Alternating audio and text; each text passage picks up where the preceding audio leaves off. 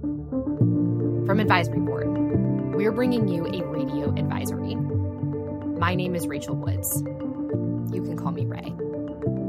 At Advisory Board, we get literally hundreds of questions from healthcare leaders every day. And the number one question we're getting asked right now is how to manage the workforce crisis, particularly in nursing. Look, we've been talking about this problem for years, and the challenges seem to be getting worse, not better. That's why on this week's episode, I've brought two experts from Henry Ford Health System Lisa Prasad and Eric Wallace. Lisa is the Vice President and Chief Innovation Officer, and Eric serves as their Senior Vice President and Chief Nursing Officer. And together, they believe that we're looking at the nursing crisis through the wrong lens. It's not a workforce problem, it's a supply chain problem. Lisa, Eric, welcome to Radio Advisory. Thank you. Nice to be here. Thank you. First time on podcasts, or have you been on a podcast before? First time for me. First time for me as well. I love this. We get the chance to share new thoughts, new ideas through a new platform. This is my absolute favorite.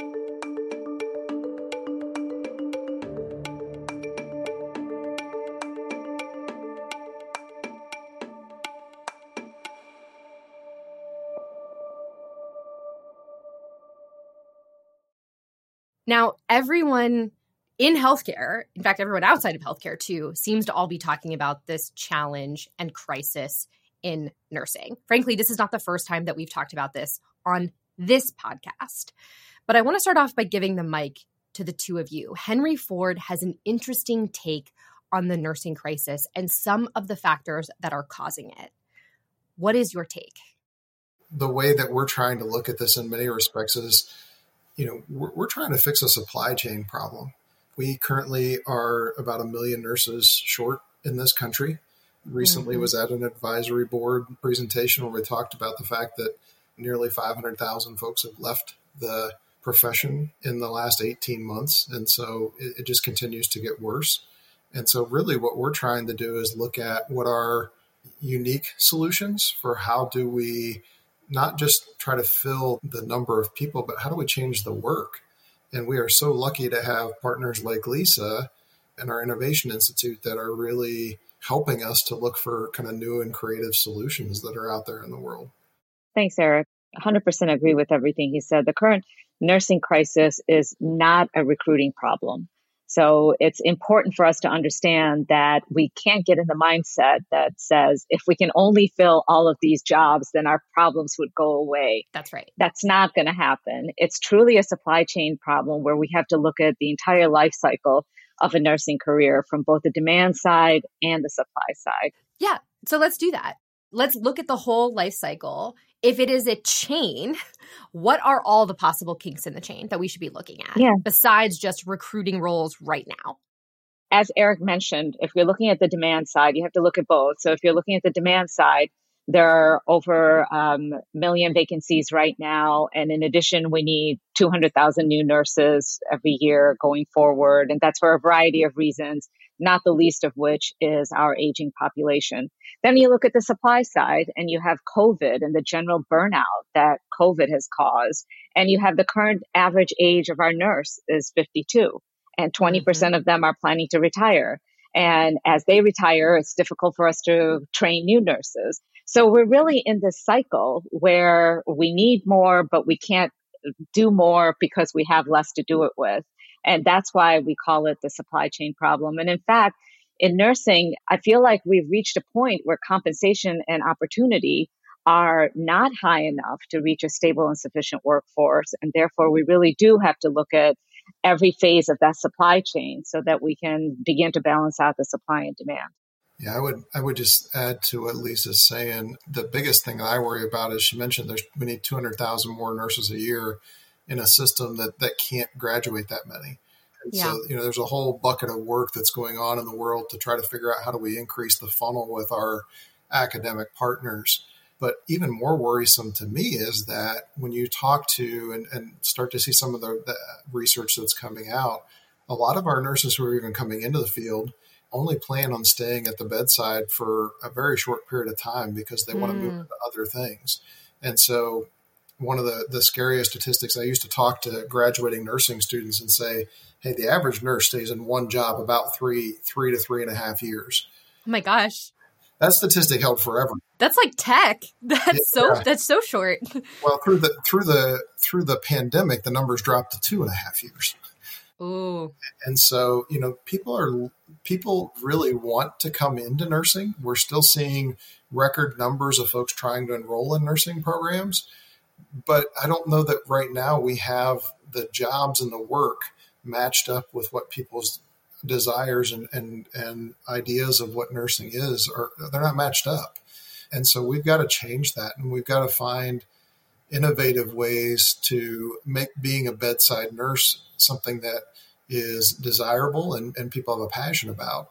Mm-hmm. And so, you know, technology is one piece of that, but I think we've really, we're really good in nursing at bringing back old things that we've done. You know, let's try this thing again. What we haven't been really good at is trying to find new ways of doing things, new new models, new support systems, et cetera. And so, you know, that's why I'm really excited about the challenges and a couple of the, the efforts that, that Lisa and the Innovation Institute are, are helping us with right now, because we're truly going and trying to seek out new stuff, new ways of working, and new models of care. And before we get to some of those kind of solutions and new models, I do just want to pause at this moment where we're talking about a supply chain issue.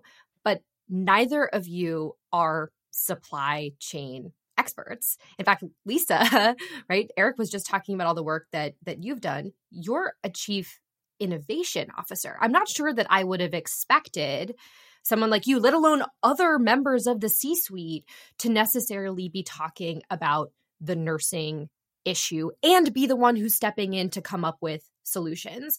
Why is this not just a nursing problem? Why is this a problem that the entire C suite should be paying attention to? In the short term, this has caused a real financial problem for health systems in general, oh, yeah. right? So it's put a fresh lens on the problem because it's hurting the bottom line. But in the long term, this problem has been coming. We could have seen the demographics changing from a while ago. Yeah. And our whole healthcare system is so based on nursing care. They represent the largest professional workers of any healthcare system. So if you're going to look at how that is going to change, you're looking at strategy, you're looking at planning, you're looking at information technology, finance, and on and on. So this truly is a strategic problem for healthcare providers. It's not just a nursing and recruitment problem. I've been in nursing for more than 25 years. And since the moment I walked in the workforce, we talked about the impending nursing shortage. The reality, though, has been that for various reasons, economic downturns, other things, people have stayed in the workforce for a long time. What changed was with COVID, people finally stepped out. Yeah. They said it's not worth it anymore. And, and so we saw this massive wave of retirement, followed by a massive wave of folks who said, Hey, I can make a lot more money going off and do travel nursing. Yeah. And, and then, you know, again, people just getting burned out because of the, the stress and the, the uh, never ending wave of, of really sick folks coming into our acute care settings. And so uh, it's, it's really different. And now, as an executive team, as a leadership team, we're finally being forced to figure out what are we going to do? Yeah. As this big chunk of the workforce goes away. So let's talk about that. And we're going to focus our conversation on bedside nursing because that's where I think the problem is, first of all, the most acute, but also this is where the solutions, at least from the people that I talk to, seem to be the hardest to find and sustain. And let's talk about some of the biggest kinks in the chain. One of the biggest conversations that I've heard really over the last couple of years is the challenge of the administrative burden of medicine. And as that goes up, so does burnout. You know, it reduces the joy in medicine the more time you spend on these administrative tasks. But I'll also be honest with you, almost all of the solutions that I've seen are not targeted at nurses. They're targeted at physicians. Frankly, they're in the ambulatory setting, right? They're not necessarily in kind of acute spaces or at the bedside. Why hasn't the industry talked about the administrative burden on nurses? unfortunately, in healthcare, one of the most concrete expressions of value is payment. Mm-hmm. And in hospitals, nursing costs tend to be bundled up with the cost of a patient room. So you don't hone in on that line item called nursing costs or nursing value. And therefore, if you follow the dollar in healthcare, that stop on nursing just hasn't taken place until very recently when this has come to the fore. So I think it's changing. I think we didn't hear the voice of the nurse earlier, but it is different. And many systems such as ours have introduced new positions like the CNIO, which is the Chief Nursing Informatics Officer, who's mm. now a bridge between technology solutions that are being integrated and the nursing workforce. So as we learn more about nursing burnout and the direct relationship, for example, between their well-being and EMR, right, with all the documentation that they need to do, it's increasingly clear that nurses need to be included in hospital technology and design decisions. And I think that, that we're seeing more of that now. I completely agree with Lisa. I would add that probably for at least my entire career, but when we talk about technology in, in healthcare, often what it has done has been really, really focused on just making sure that the I's are dotted, the T's are crossed, the boxes are checked so that we can get paid.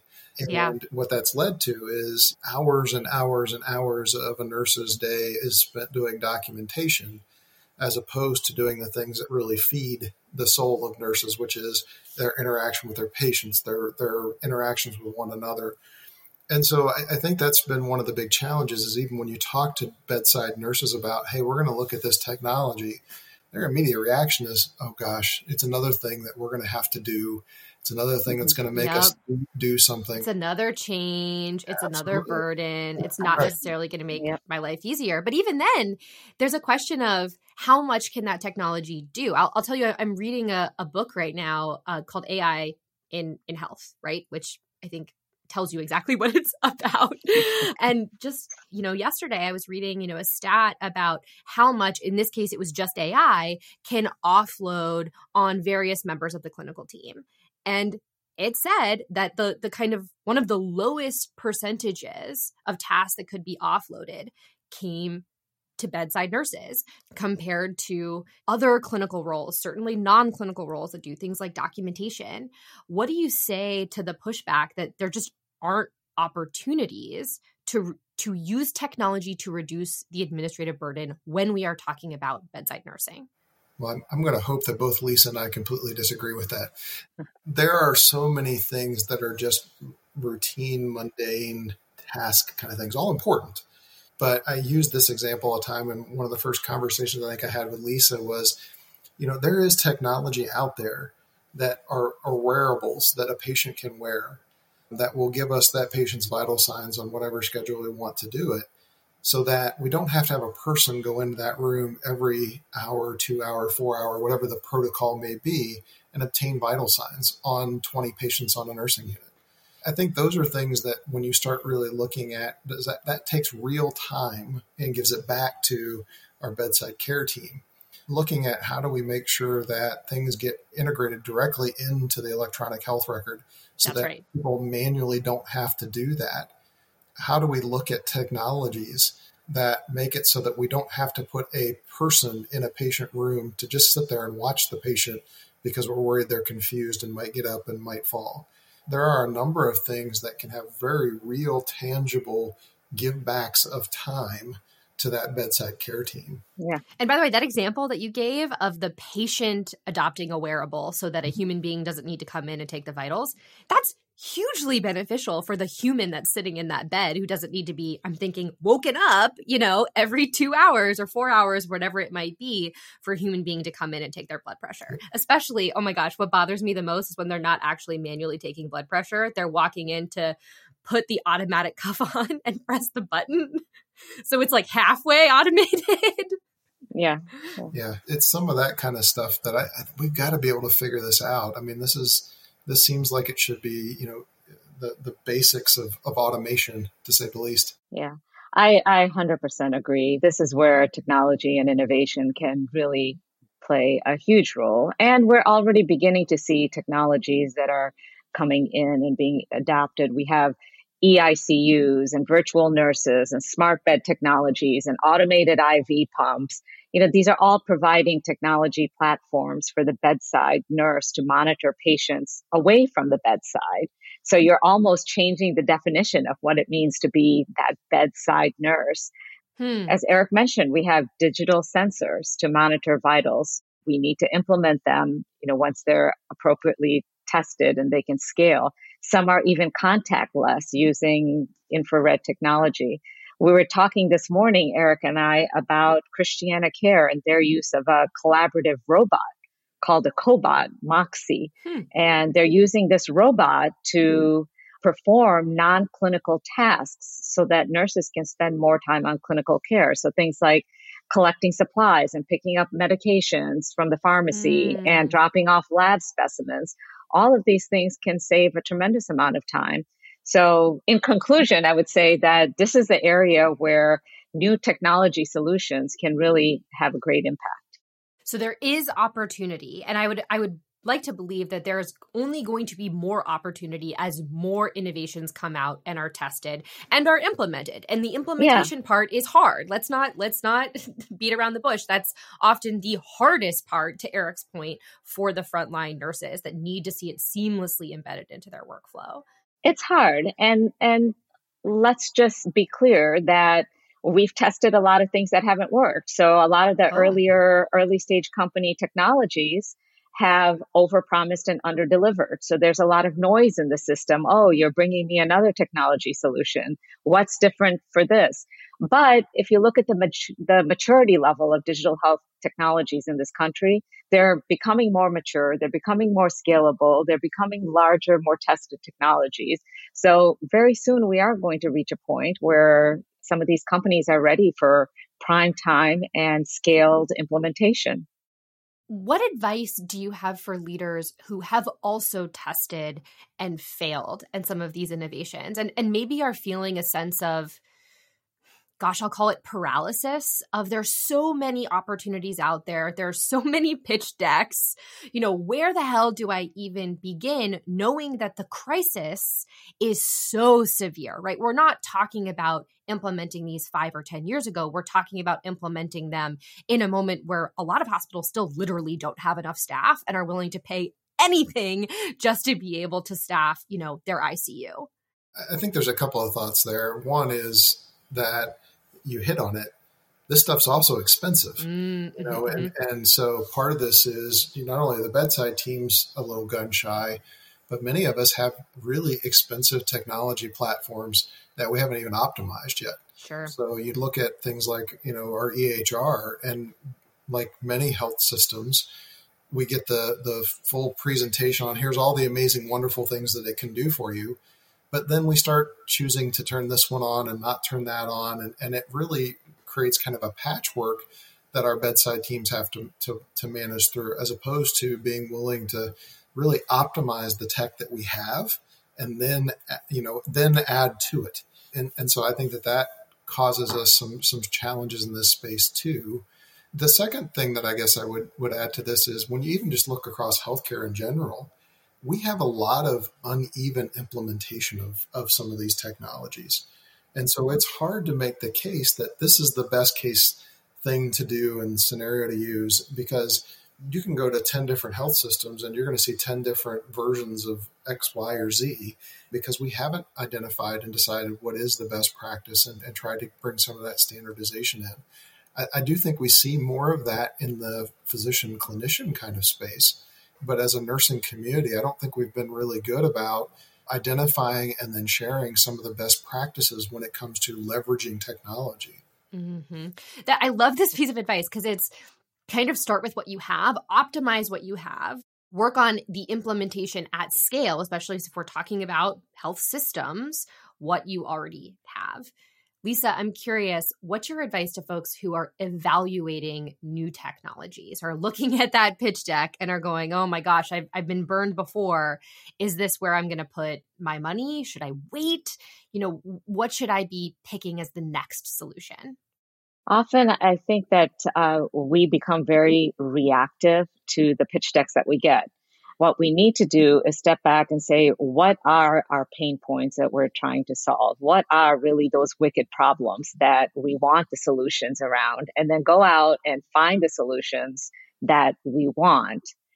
This is one of the things that the Innovation Institute does, right? With the program yeah. that I lead here, is we see pitch decks coming at us probably on a good week, we'll see 50 of them, and they're all technology based, and they all completely solve the healthcare problem, right?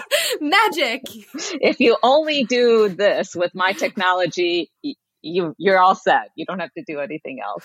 And I can take all of those and I can shop it around and I can see what to implement, but the most valuable thing I can do for the system is to identify the four or five areas where we're really hurting and then go out and find the associated technology solutions. Mm. And then work with the implementation team to get them implemented as, as efficiently and effectively as possible at scale and have them interoperable with everything else that we've got within the within the environment you know, too often, so often, we find technology that or solutions that are looking for a problem. Hmm. And our partnership with Lisa and the Innovation Institute has been incredible because really she asked the right question, which is what problems are we trying to solve? And let's go find the tech that actually solves that problem. So then when we bring it back to our, our, our nurses and our bedside team, we can say, We heard you we, we heard this is the thing that's causing you pain or making your job harder. And oh, by the way, as an organization, we listened and we went searching for a solution to, to solve your problem. And that changes the, the rate and the willingness of adoption tremendously.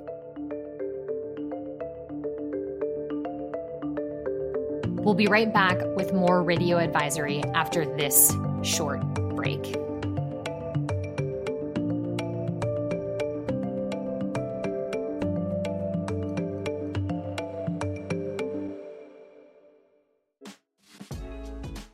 Healthcare news is nonstop, but the daily briefing can help you stay on top of what's happening.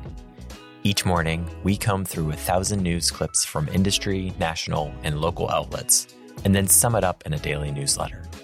More than 165,000 healthcare leaders read the daily briefing because it's the best five minute snapshot of what's going on in healthcare right now. To subscribe and get it emailed to you, click on the link in the show notes.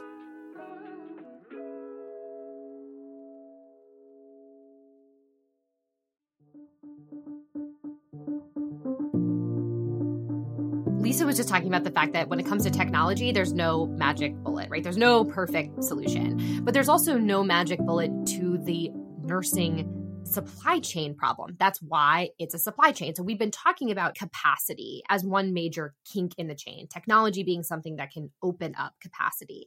But for me, a light bulb really went off when I learned that even with the shortages that we have today, nursing schools actually had to turn students away because of lack of educator capacity. That's when I really started seeing this as a string yeah. of challenges, all of which need to be solved.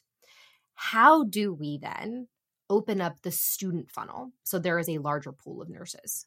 The answer again is I don't know that we found the magic bullet yet, but one of the things that we are very focused on right now is is how do we work with our partners, academic partners, to come up with new ways for them to be able to bring more students in.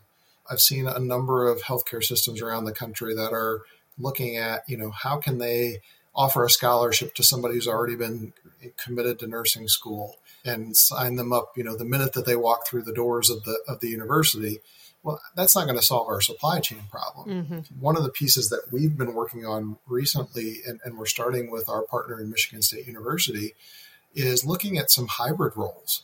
How do we look for nurses who are at the bedside who might have an interest in being involved in educating the next generation of nurses?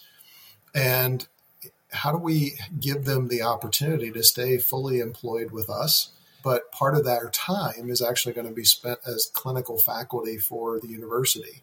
So the university can have more instructors, which is the major limiting factor that they have, and bring more students in. And probably also extend the partnership that those Absolutely. people in the hybrid role have with you with Henry Ford Health System. Well, not only that, but it gives them a break from the bedside. Yep. So they get a, you know, whether you want to call it a mental, physical, you know, emotional break from from that that day-to-day caring for patients and now get to pour a little bit of themselves into students and back into their profession, which hopefully is something that helps reduce burnout, helps reduce some of that turnover because we we've kind of given them a creative new outlet to keep giving, you know, using their talent and their skills. So I think those kinds of solutions are going to be really critical. The challenge why the schools don't have a lot of clinical faculty is because their rates of pay tend to be a lot yeah. lower than a bedside nurse. So if Wait, I can say, lower, much lower. And so if I can say to our bedside nurse, "Hey, you're going to keep your same rate of pay, you're going to keep your same benefits, but you're going to go do this other work that's really important to the future of the of the industry." Hopefully, that's enough to encourage some folks to say, "Yeah, let me give that a try." And one one clinical faculty person that, that our partner at Michigan State can add means eight more students that they can accept into the program. Hmm. So out of 6,500 nurses, can I find 10? yeah. that that would maybe want to work in one of those roles and give us another 80 nursing students a year. And that's the hope that we're, we're working toward. You know, we've we've kind of gone in and out of talking about compensation, right? Which we we've all kind of admitted has been low, too low for some time. And now there are these huge spikes when, you know, employees kind of got the power and could demand a, a premium. But for me, there, there's a deeper issue here. And it's that we've relied on the fact that nurses have a calling in mm-hmm. healthcare. They they have a passion to deliver, you know, best in class patient care. And dare I say we've we've abused that that calling and not paid enough for nurses. And therefore, you know, we we've ended up with this place where you know, nurses have lost a lot of the joy that we told them was going to be the thing that kept them in their job. But I'm not sure that your average bedside nurse today would really say that I have joy in the practice of medicine. How do we make the role something that's even attractive? One of the biggest things I worry about throughout the pandemic here is that, to your point, we've gone away from this is my calling, this is my passion, this is what I want to do, to a place where some nurses are saying, "Hey, the re- you tell me how much you value me by how much is in my paycheck." Mm-hmm. And, and that, to me, that's a very scary place when anyone starts to think that their only value is based on the dollars in their check. Because it also shouldn't be that. Yeah, I definitely yeah. don't want to set up that extreme that it all comes down to compensation. In fact, yeah. I think a lot of the data would show that that is not enough to retain any employee today, let alone nurses. Absolutely. Well, and in fact, it only becomes important when their basic needs aren't being met, right? When you don't feel safe, ah, you don't feel people are yeah. being cared for, yeah. you don't feel like you ha- that people are listening. That's when that dollar figure starts to become a bone of contention. There's plenty of research that shows that when when you feel like you're valued, when you feel like people are listening, when you feel like you're cared about as a human being, then the dollar is not the thing that determines whether you stay in the profession or leave it. And, and so I think that's part of the work that, that we're wanting to do here is to, to say, hey, we hear you. We hear that there are things that, as we're as the healthcare community, we've not solved for you as bedside clinicians. And as an organization, we're, we're making the investment and doing it in a unique way with, you know, an innovation institute and partners in, in the industry to say we're going to try to start to fix some of some of those challenges you've been telling us exist. Yeah, the one thing that we haven't talked about yet, which we should in this context, is opportunity. Right? There is opportunity that's available now to a nurse that just wasn't there 10 years ago. Oh, yeah. Right? They, like other workers, can work remotely now in telemedicine. They can become well paid independent travel nurses, of course. They can enter the gig economy with more and more Uber like options. You have companies like Nomad and Florence and others that are receiving hundreds of millions of dollars to create these health staffing platforms where nurses can work at their convenience on their schedule and fill the gaps that patients and employers have. These things have given nurses an opportunity to meet their calling without having to work at the bedside. So what do we need to do? We need to redesign the way we look at nursing care to bring them back mm-hmm. into the inpatient setting and into the physical bedside as opposed yeah. to sort of this metaphorical bedside. And that's what Eric is working on with the programs that he's implemented and, and others. And Eric, I just want to underline what you said because it's so, so, so important. It starts with meeting basic needs. I get worried that folks are trying to add on something that is flashy or God, I mean, even adding just another freaking pizza party, right? To to try to show we appreciate you, we appreciate you. But that is not only going to fall flat, it's probably actually going to make things worse if basic needs aren't met. And that is the first step to getting to the point where then we can add on these technologies and we can ultimately get to this point where we have brought joy back to the bedside.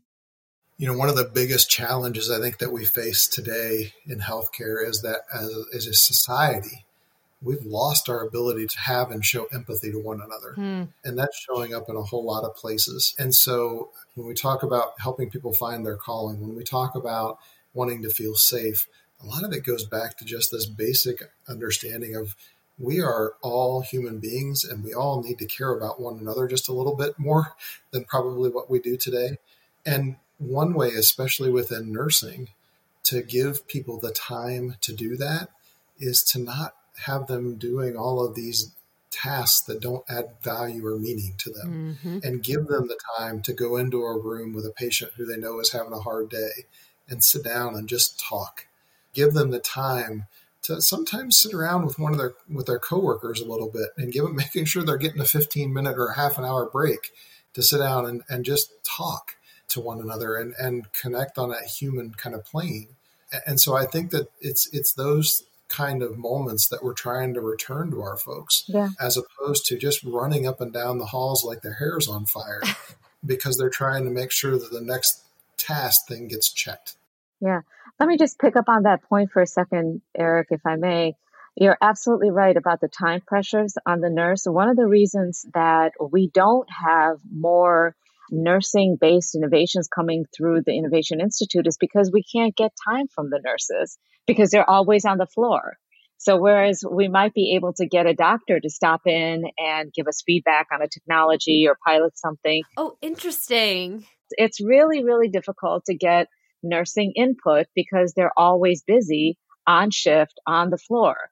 So there's some immediate capacity that needs to be opened up in order to test the products that will open up capacity to a much greater extent. But it starts with we need something now.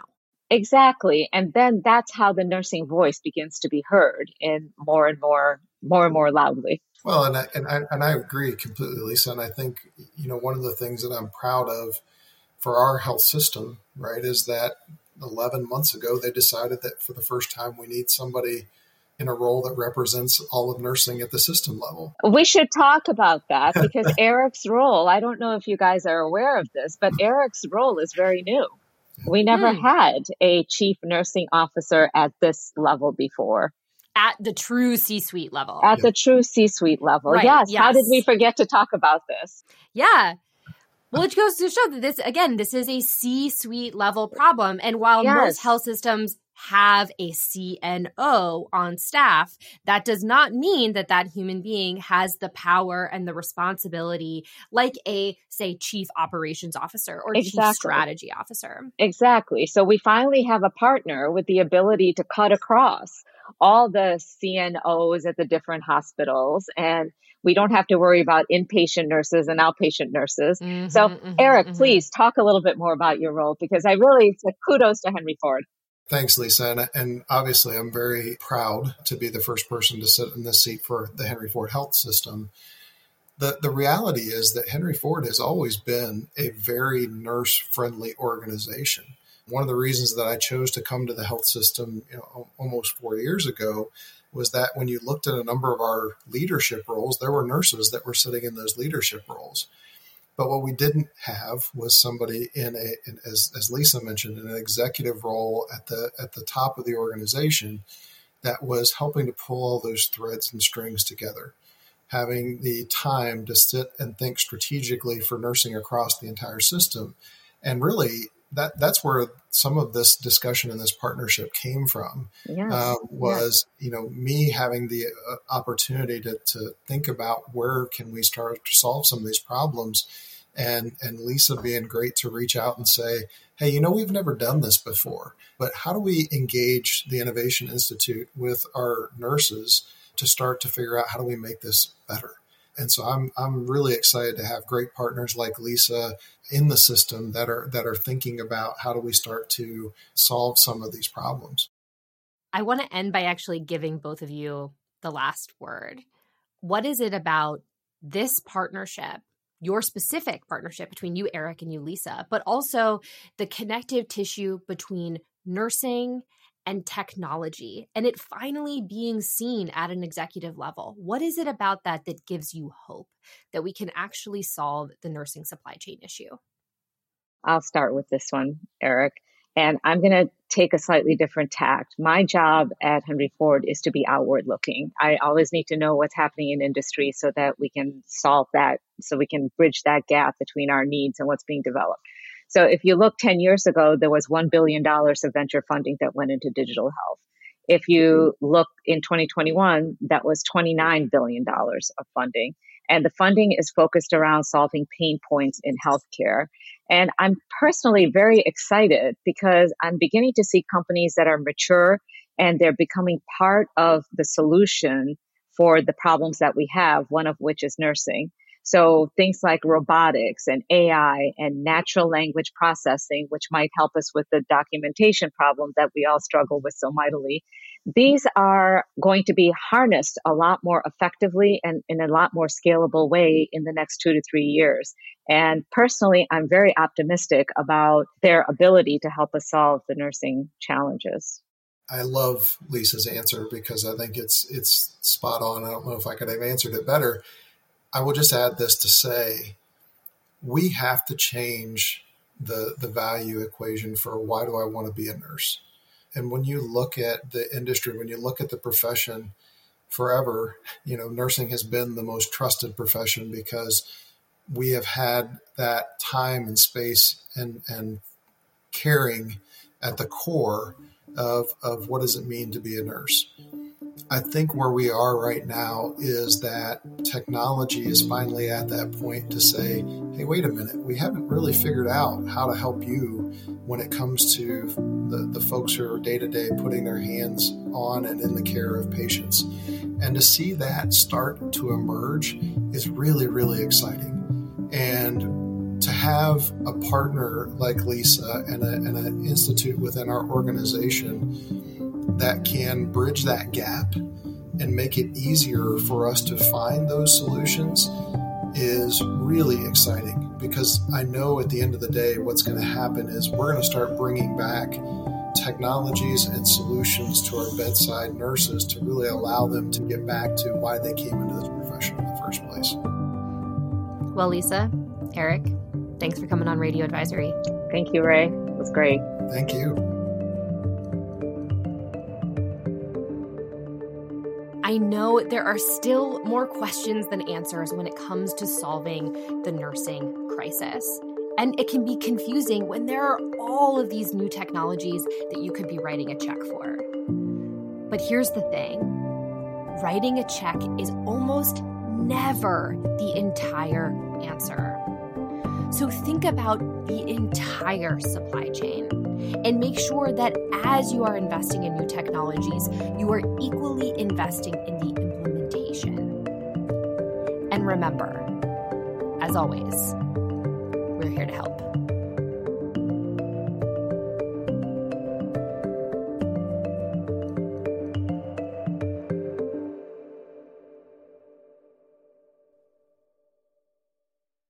In my years since I've left Ohio, I have grown more and more appreciation just for people who live in the Midwest. Like if you say ope when you pass somebody in the grocery store, then you're my you're my kind of people. It's more just like oop oop oop coming through.